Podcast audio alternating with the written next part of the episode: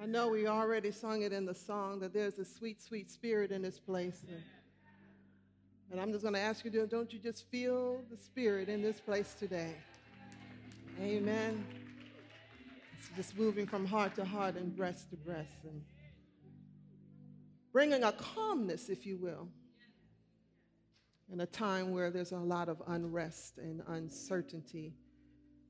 And it's a blessed assurance when we know that, that we have a Savior and that we have a comforter that will comfort us in the most trying of days. That we are able to keep a peace that goes beyond all understanding because He empowers us in order to do that, especially in these troubling times. On this Pentecost Sunday, as we celebrate the coming of the Holy Spirit. If it had not been,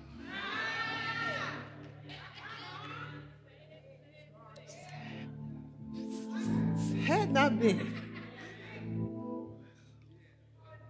for the Holy Spirit moving in our lives, as the song said, where will we be? Where will we be? He's a person within his own self. And sometimes we refer to the Holy Spirit as, an, as it, it, the Spirit, it fell. No, it's He who. It's the personification of God Himself. God the Father, God the Son, and God the Holy Spirit. It's mystical. We can't hardly understand that with our limited understanding, but it is what it is. That they all dwell and they have a total, complete respect of one another and they communicate with one another because it's complete harmony as they move about. It's the power of the Holy Spirit. Let's just celebrate the Holy Spirit right now, if you don't mind.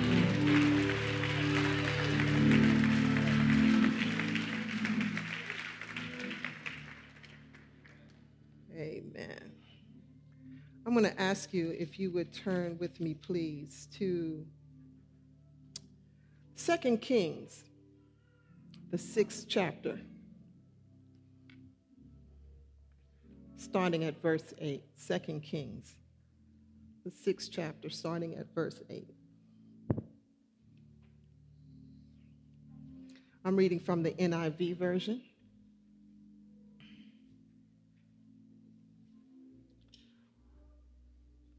Now, the king of Aram was at war with Israel.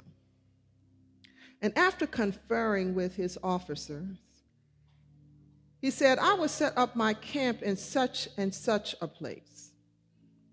The man of God sent word to the king of Israel. The man of God is Elisha here. Beware passing that place because the Arameans are going down there. So the king of Israel checked out the place indicated by the man of God.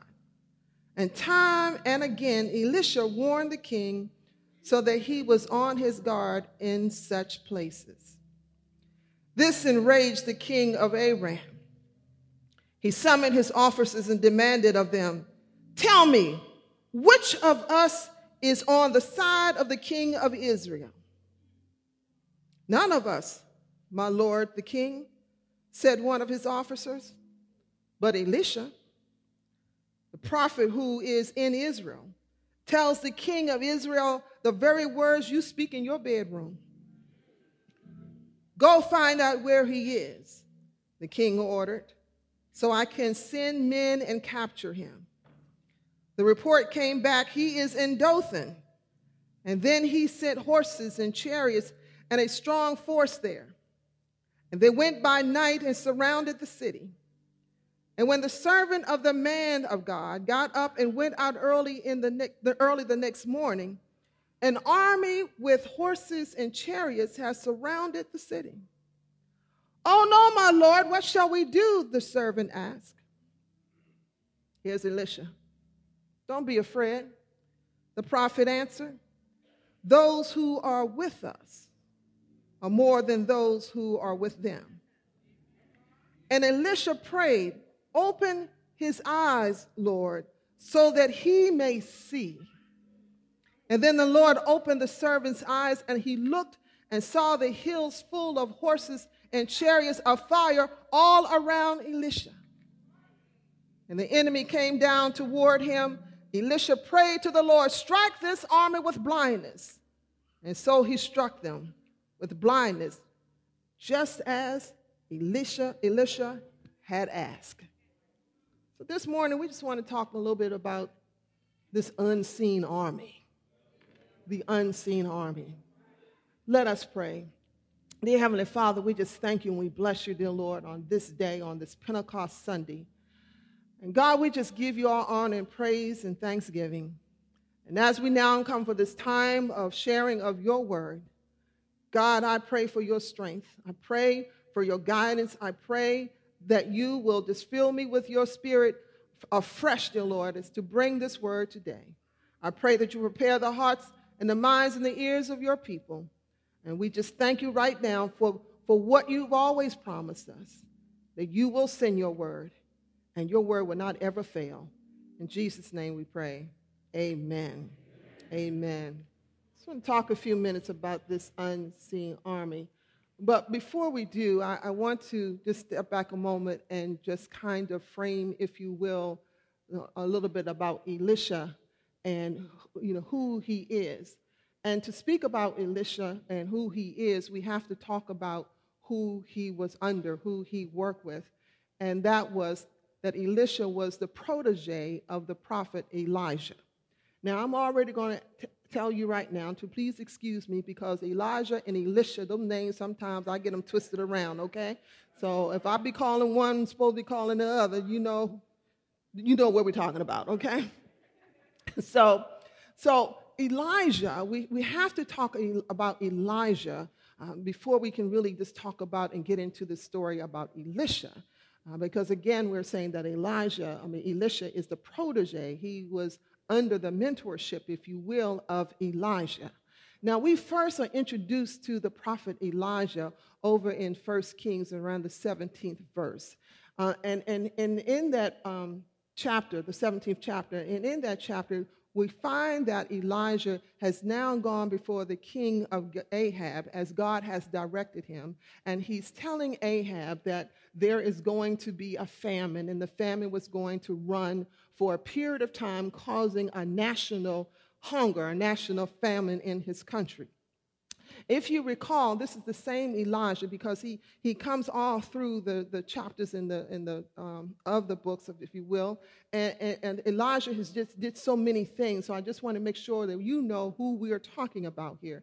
Elijah is the same guy that after he talked to Ahab and gave him the prophetic word about the famine, he's the same guy, Elijah, that God told him, now you go down by the book of Cherith, and I want you to stay there right now. And the only, and don't worry about what you're going to eat and what you're going to drink because I'm going to send ravens to feed you. And the ravens brought him meat and bread, and he drank from the water, uh, from the water of Cherith. And as you read that story, um, we continue to read that story, you will see that the brook eventually dries up. And that just tells you something. You sometimes you wonder why you're in a dry place because God will dry up what you are depending upon just so that you can depend on him even the more.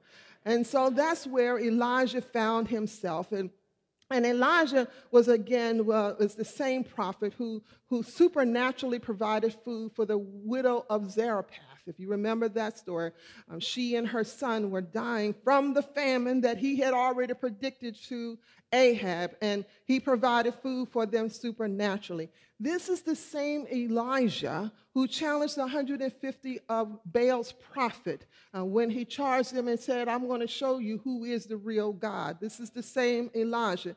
This is the, also the same Elijah who, in a fit of depression, goes off into a cave running from, uh, running from Jezebel out of fear and frustration. So you can be prophetic, you can be all about God and for God, but it doesn't mean that depression and down and feeling down and trodden won't fall upon you won't fall upon you. And that was Elijah. So, Elijah, and the other fascinating thing about Elijah is that Elijah is the prophet who did not ever taste death.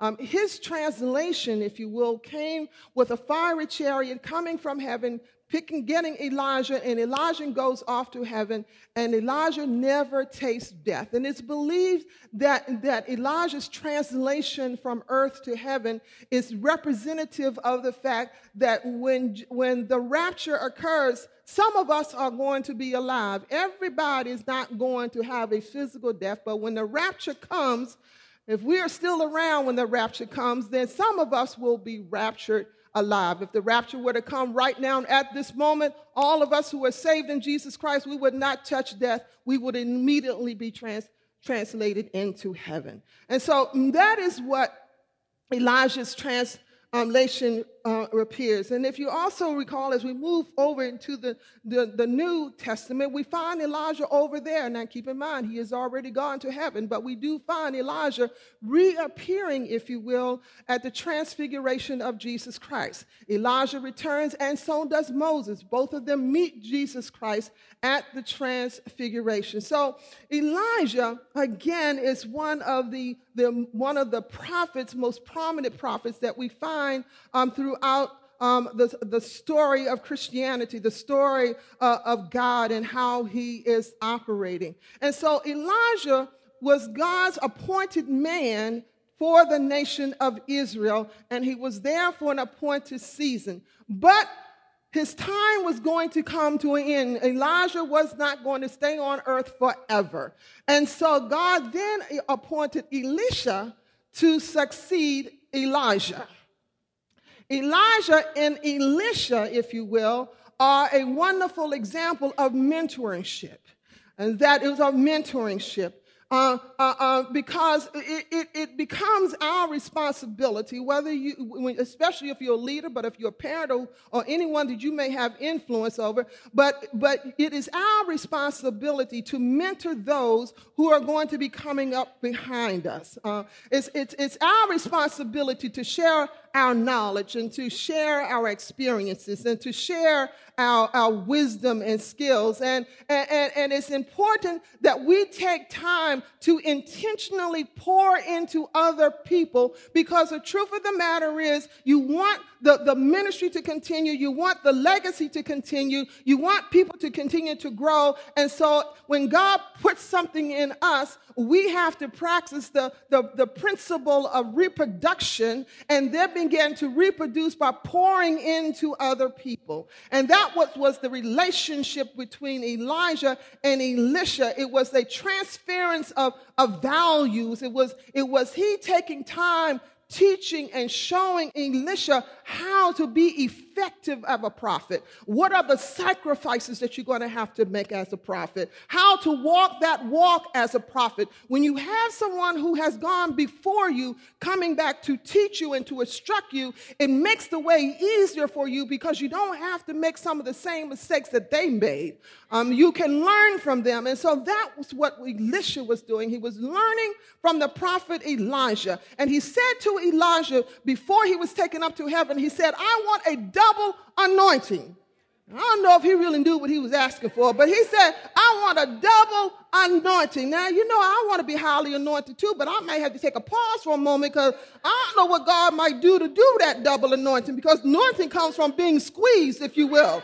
It comes from pressure, if you will. And I don't know about that, but he asked for a double anointing. And, and Elijah said, I can't promise that to you, but if you see me going up, and when he went up, the mantle of Elijah fell down on Elisha, and Elisha ran to it and grabbed up the mantle. I'm going to tell you, when you ask for the anointing, don't pass it up, go grab it up. Just like Elisha did. He went and he grabbed up the mantle.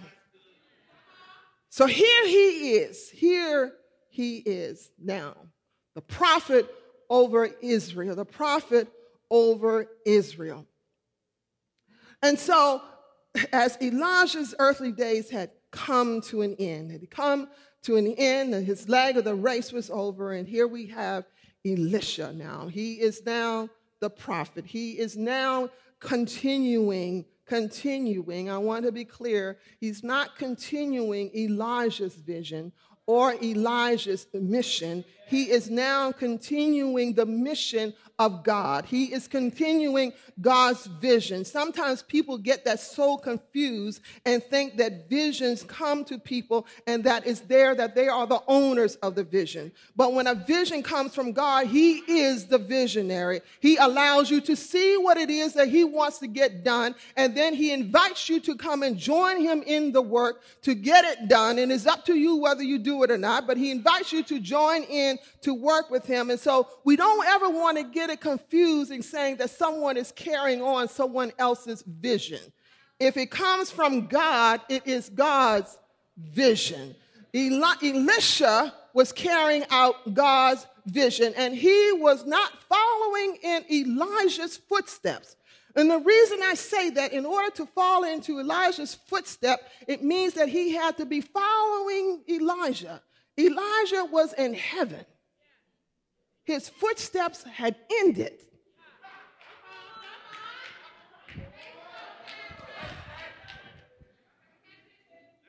His footsteps had ended. Elisha was now walking in his own shoes, if you will. And, some, and that's when you are moving out into ministry or whatever the calling God has on your life. God is expecting you not to be like someone else or to minister like someone else or to teach like someone else or to pray like someone else or to lead like he wants you to be who you are because that's who he called you to be he doesn't want a duplicate he doesn't want a, a, a representation of something else he asks for you and so he asked for Elisha, and Elisha had to walk it himself, not walking behind Elijah. Elijah's in heaven. He ain't making no more footsteps. It's all over with. And so now it's Elisha's time to minister in his own God given right. So now let's get back to the story here. So now here we got the king of Aram, which is, which is, which is modern day Syria now. So Aram had been made, made several attempts of trying to, um, to invade Israel. He wanted to attack Israel. And so he was, of course, you're going to attack somebody, you don't let them know you're coming. so, see, that's another thing. Because, see, this whole lesson right here, this whole thing is about spiritual warfare. I just want to make that clear. This is all about spiritual warfare. You see, because see, the enemy don't want you to know he's coming. But he's making plans to attack you. So as he's making the plans to attack you, and in this case, every time he tried to come up against Israel, Israel was ready for him. And that's because God had warned Elisha, who intends go, who instead who goes out to the king of, of Israel and tells the king, Aram is going to attack you at such and such a place. Be ready for him when he comes down. And, and, and so he was warning, and every time the king of Aram was going to make that attack, God would speak to Elisha. Elisha would make his little way on down to the king of Israel and go, Don't go down this way because Aram is going to be over there. How many of you don't you just love it when the Lord just comes and gives you a heads up that something is about to go down? How many of you have felt in your spirit, deep in your spirit, you didn't know where it was coming from. You didn't know who was it all about, but something told you something is about to go down. Uh-huh. I know, I know, I know. If I can talk, where, where my parents at? How many of you as parents felt in your spirit that something was about to go down with your kids and you go to your kid and your kid is wondering, how did you know that something was about to go down? And that's because the Holy Spirit said something is about to go down. That's what was happening. That's what was happening. He was letting them know that something was about to happen. And that's how the word, the spirit does. He drops a word into your spirit and you just go ahead and follow through. And don't, just don't ignore it. Don't ignore it. That, that little nudging he'll be telling you. Um, how many of you know, thank God you were very attentive to the nudging? kept you out of some stuff, didn't it? It also puts you into some stuff. You ain't trying to go there, but it's gonna send you over there anyway because you got you got something you want to do. And so and so the reason why Elisha Elisha was operating, and, and we look at the prophets of the Old Testament in particular, um, some were a little different. You have Moses who was different. But, but the thing of it is, and what I'm saying was different, is that the, the, the, the Holy Spirit back then did not dwell in everyone. The indwelling of the Holy Spirit was not universal. The, the Holy Spirit um, would rest on individuals, individuals like, like, like Elisha and Elijah, and, and his resting was temporary. Uh, the Holy Spirit did not always stay permanently. Everybody didn't have the Holy Spirit. So, so Israel, I mean, the king of Israel, uh, uh although he was God's man, he didn't have the Holy Spirit. Holy Ghost was not with him. That's where the prophet comes in. The prophet was operating because the prophet is the mouthpiece of God.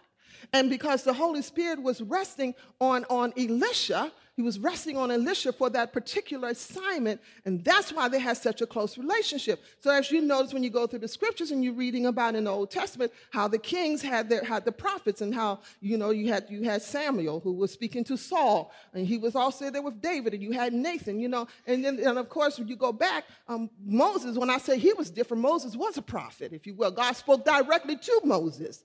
He spoke directly to Moses, but Elisha, um, the Spirit was speaking to Elisha because the Spirit was selective during those days and it was temporary and only came upon certain individuals. That's why today is so special. That's why today, the Pentecost Sunday, is so special because, see, now every single one of you who has received Jesus Christ as your personal Savior, you now have the indwelling of the Holy Spirit.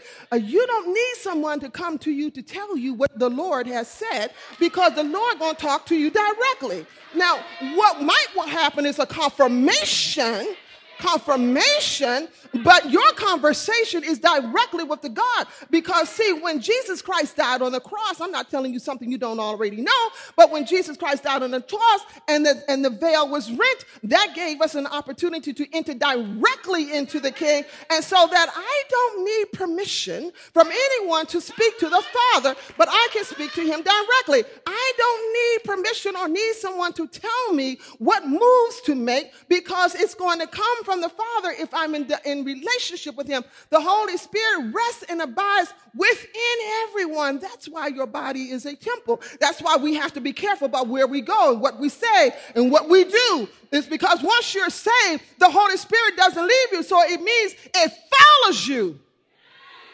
Mm. Where, you where have you taken the Holy Spirit lately? I just want to know.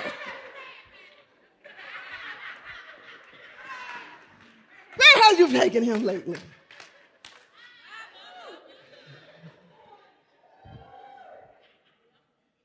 And so, and so, so here we, so here we are. So here we are. So, so when the king, when the king of Aram finds out that it's Elisha, that prophet, telling his business to the king, Aram, the king of Aram, is he is outdone. He is ticked off to the max.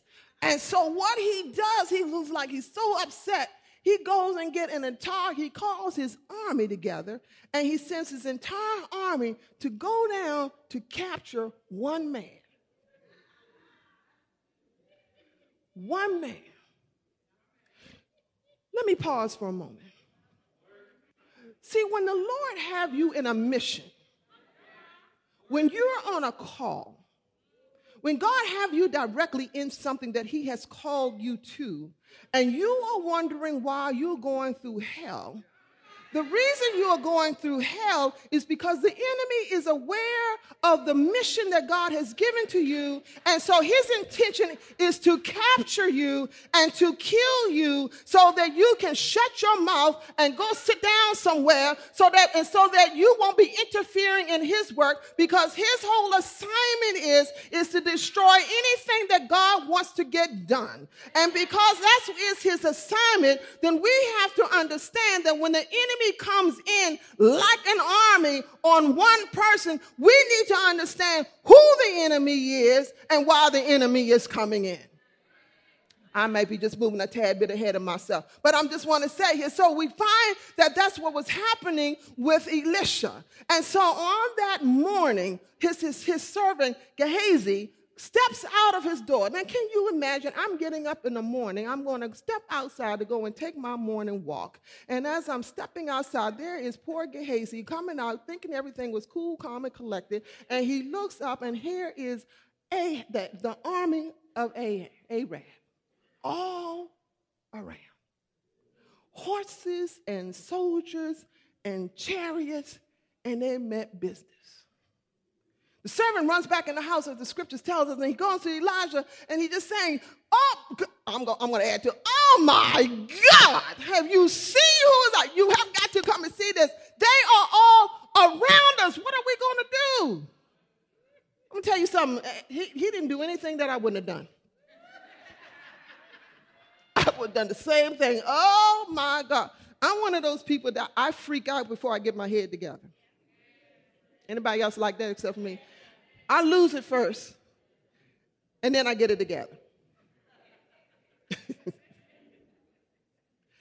I, I tell you that story. You know, I, I tell you a story that one time somebody broke in my house, right? So somebody broke in the house, the police come, and I'm sitting in my truck because the police told me to stay in the truck he was going back behind the house and see if the, uh, the robber had was behind the house. And he said, "Now you stay in your truck, and if he comes out the door, your front door, blow your horn, and I'm going to come around. Don't get out the truck."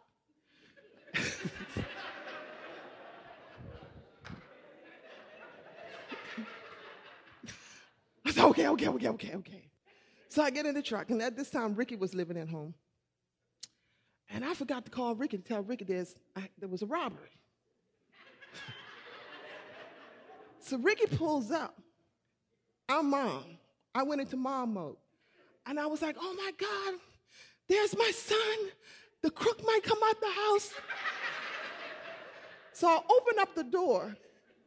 And because I had the locks on the door, the alarm goes off. I'm like, Ricky, Ricky, get in the truck. Get in the truck. The police come running around the corner, gun drawn. Where is he? Where is he? I said, he's nowhere. it's my son. I was trying to save my son. He's nowhere, you know. the police officer's like,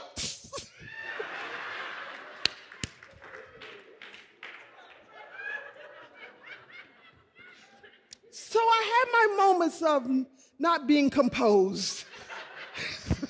I was not composed at that moment. So, so I could just, I could relate to the servant right here very clearly. I'm not judging him in the least. I, I am not putting him down. I ain't talking about his faith. I ain't doing none of that because I understand where the brother was coming from. There's a problem out there. He didn't know what he was going to do with it. but Elijah, was cool, calm, and collected. Elijah steps out and he said, Look, look, look, told, don't be, don't be afraid. And I know for some reason I just imagined Elijah was eating a, eating a drumstick at the time. I don't know why I had that vision, but it, you know, but anyway, I just had this vision. He coming up with a piece of chicken.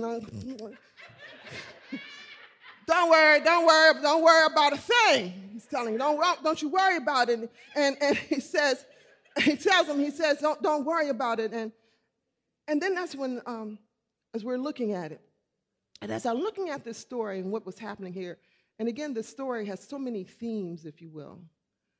There's so many lessons. Again, we're talking about lessons about mentorship. It's lessons, of, lessons about faith and lessons about trust. However, when we look at it, Elisha says, Elisha says to him, uh, right, Elisha then decides, I'm going to pray to God and ask God to open Gehazi's eyes so he could see. What I found about in the story that the defeat of Aram's army is really more about who defeated the enemy and less about the victory itself. it's more about the who. Who is the who? Because Elisha was telling him, it's more than us out here. You just can't see them. Do you understand what I'm saying is? The who in the story is not the army of Aram. The who in the story is the angelic host that is surrounding Elisha. They're the who. And, and when we look at the who, we have to look at the fact that we're talking about angels. And, the, and, and, and what God has, and we're going to do a, we're going to do a study on that. We need to talk about the doctrine of angels, if you will, you know, a nice study on that.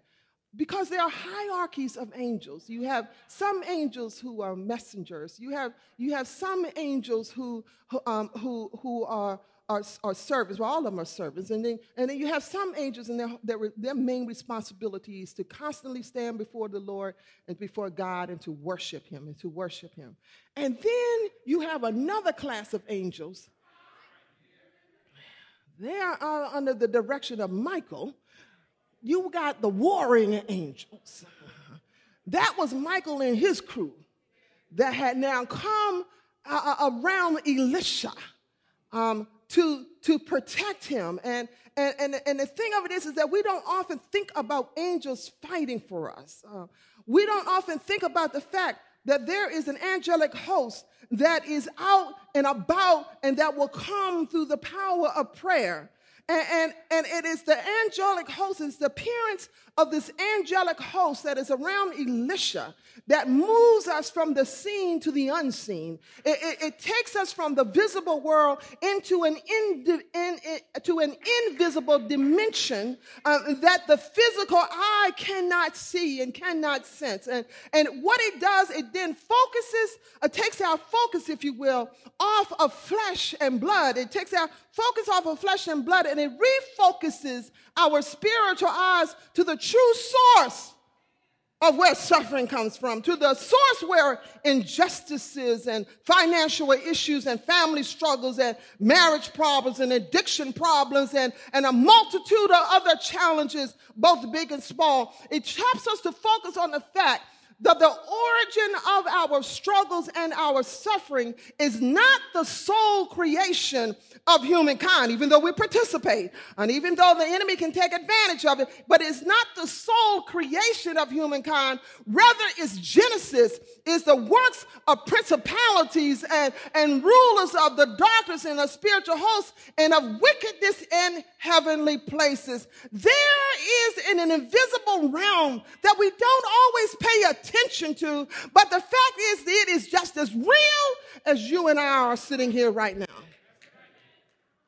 And this passage opens our eyes up to what was happening. It was opening our eyes up to how spiritual warfare actually takes place. It opens our eyes up to let us know and to remind us that there is an in, invisible dimension that we sometimes ignore, we dismiss, or we don't pay close attention to, but it's still there. Just because we don't pay attention to it does not mean it's not there. It's not in effect. And that's what it opens us up to.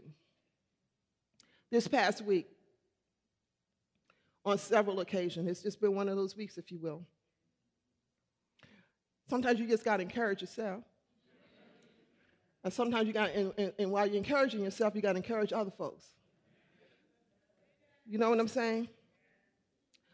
So we had to remind some people that when you're fighting for justice, when you out here fighting for what's right, the battle it's not really with the lawmakers. The battle is not all in the voting booth. The battle is not just with politicians and management companies. It's not just with unjust policies and rules that deny one's rights to freedom. The battle is not, is not with the one who overdosed on opioids. It's not just with the one who is selling it. The battle is not with the person who pulled the trigger and took the life of a loved one or took the life of someone who was meaningful and, and, was, and had an impact on the community, the battle is not with the one who pulled that trigger. The battle is not with the fact that the city of Annapolis has intentionally and strategically implemented policies and practices that moved the black community out of downtown Annapolis. And because of lack of opportunities, many of our people have been crammed into public housing.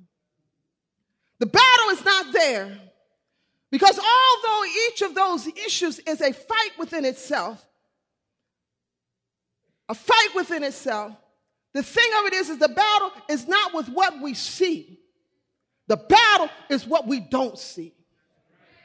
The battle is in what we don't see. We are dealing with our darkness we are dealing with an evilness that is determined to maintain control and to keep a stronghold over our community and over our people and over your family and over wherever it is that you're involved in. There is an enemy who does not want you to be happy. He does not want you to be free. He wants you to be bound and locked down. And he's going to do everything in his power to keep you there. And we have to understand the battle is not with the person sitting across the table people from you. The battle is the, is the spirit that's behind the person, that's influencing that person to make it. And when we go to war, we got to be aware of both the visible and the invisible.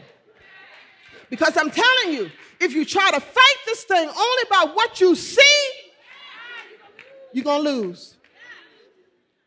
You're going to lose because you're focusing on the wrong thing. Keep it in your eyesight. Don't keep it in the line of vision. Don't get me wrong. Don't take what I'm saying that going, go, going to the voting booth doesn't mean anything. No, no, no, no, no, no, no, no. You got to do that. But you also have to understand that there is a greater war that is happening and it's taking place on a higher level. Uh, there is always going to be a battle whenever the light of God begins to invade the territory of, of the evil one. And although it is important to know whom we are fighting against, it's more sure to be to know who's fighting with us. It's important that we know that who's in this battle with us. So as we're going forth and as we're looking, and as we're looking at what's happening, we have to understand that in our community and everything that's been happening, I know a lot of people have been really, really upset. They've been upset by what's been happening around here. They're upset what happened on Friday night. You got a right to be upset. There's a lot of folks disturbed, angry. But see, now when, we, when we're looking at this from a spiritual perspective, if you don't mind, we got to look at what Annapolis is. The slaves came in right down at the harbor. There is a spirit of bondage that's resting over the city. It hasn't been broken. And so we can't miss we can't miss that, if you will, because you have to understand not only the history, but you got to understand the spiritual history. And then when that history of, of, of captivity, the change that came, you have to understand the ground that we're on right now, slaves were here. And so when we dismiss or don't pay attention and don't lock into the invisible and to the spiritual history of a place or a people or a family. That's where the generational curses come from. If you don't pay attention to them, they will continue to abide and reside and continue to hold people in chains and in oppression and in depression and anxiety and fighting one another and at one another and black men killing black men. It will continue till we get an understanding and be clear that it means more that we just, just as much as we fight with our mouths and with the battle, we got to fight with our knees. Because other than that, we're in a lost cause. Because the truth of the matter is this is that we have the invisible world and we have the visible world, and you and I, we live in the intersection of it. We're right in the intersection some of you might be wondering why you've been praying for a long time for something to happen, some chains to be broken. And when I was putting this message, writing this message, this, um, this passage came to my mind. Um, pull out your Bibles, Daniel chapter 10. Y'all know where I'm going from. Daniel, Daniel chapter 10. And we're going to look at chapter 12, verse 12, I mean. Just give you a backstory. So, Daniel had been praying. He had received a vision, but the vision was not clear to him. He did not have an understanding. You know, sometimes God will give you a vision, but you may not know what it is. You, you don't, you're not clear. And, and so what you have to do is you don't share that vision until you get clarity. And in order for, for Daniel to get, receive clarity, he had to fast, go into his Daniel fast, if you will, uh, so that he could pray. But this is what happened. He began to pray, and then the angel comes to him. Verse 12, and the angel speaks to him, and he says, Then he continued, this is the angel speaking, Do not be afraid, Daniel. Catch this. Since the first day that you set your mind to gain understanding and to humble yourself before your God, your words were heard, and I have come in response to them. Verse 13, but, everybody said but, but the prince of the Persian kingdom, that means there is an entity, there's a power that is resting over a city. He said the prince, that means that prince has some ownership. That meant that prince was a ruler over this particular area, over this area, over the Persian kingdom. He said, resisted me for 21 days. Then Michael, one of the chief prince, came to help me because here we go, I was detained there with the king Persia. You wonder why something hasn't happened. There's a good possibility that your angel who's coming to fight for you and to bring you the answer is being detained. And so you got to pray that the warring angel will now come and intercede and fight so that the messenger, the message that God wants you to receive will get to you. Do you hear what I'm saying? You got to pray and be in constant prayer that get this, the messenger wasn't fighting. He said he was detained. Michael had to come. He had to come and fight the battle. Evidently, the messenger angel doesn't fight. He's just going to bring the message. So if you're waiting for an answer to a prayer, there's a possibility that maybe your messenger angel is being detained.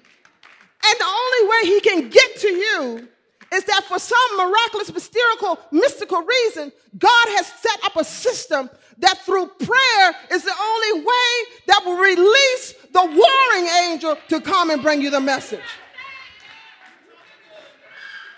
Do you follow what I'm saying? I hope, I hope you're following what I'm saying here. You're wondering why there's the, the, the chain has not been broken. Maybe you need to go in prayer because your messenger is being detained somewhere.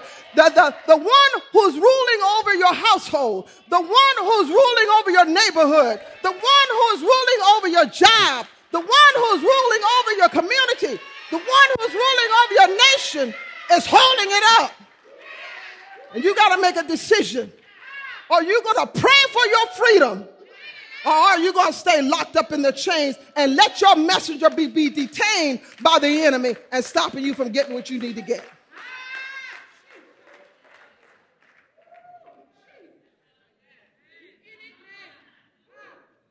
The only way to get your answer is for prayer. That's the only way. Because, see, whenever you about God's business, whenever you out here trying to live right and do right, whenever the church becomes involved in outreach and evangelism and is intentionally going out into communities and trying to break a chain and to deal with the systems that have created the symptoms and all of the problems, you ought to understand you automatically going to become a threat to the enemy. You are already a threat. So when you get up in the morning, he hate to see you when your feet hit the floor. Because he know you're about God's business. And because you're about God's business, you got to understand that He's going to do whatever He can, He can to throw you off. Because He what He wants you to wants to happen. He wants you to become so frustrated, so irritated, so aggravated that you're going to throw your hands up and say, "I quit," and walk away from the calling that God had called you to. He never told us it was going to be easy. He said, pick up your cross. Pick it up. Even right there is a choice. You can choose to pick it or you can leave it right there. But at the end of the day, if we're about God's business, we're going to have a cross that we're going to have to bear. And so, as we're looking at, we're looking at too, what was happening here, and, he, and again, he wants us to, to throw up our hands. The message is, he wants us to look at the person. He wants us to look at the situation and to see it or they as the problem when the reality is that the problem is coming from another dimension. There is definitely a war going on, and we are right in the middle of it. And God has promised us that we're in this fight. But He did say the battle doesn't belong to you, it belongs to who? The battle is His. We still gonna have to fight, but the battle belongs to Him.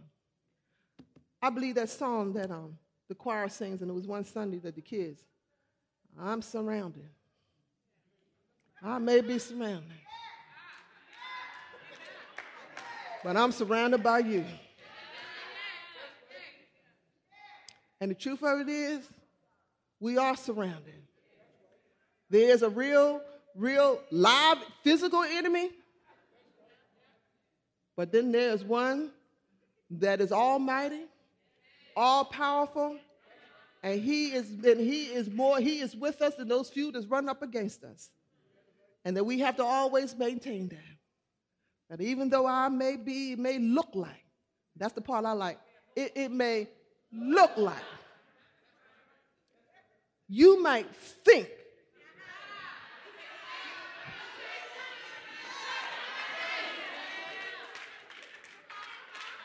You thought you had me.